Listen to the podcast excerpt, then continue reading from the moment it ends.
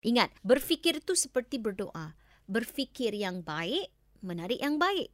Berfikir yang buruk, menarik yang buruk. Jadi, kena fikirlah yang baik-baik kan? Ha, dapat pun yang baik-baik. InsyaAllah.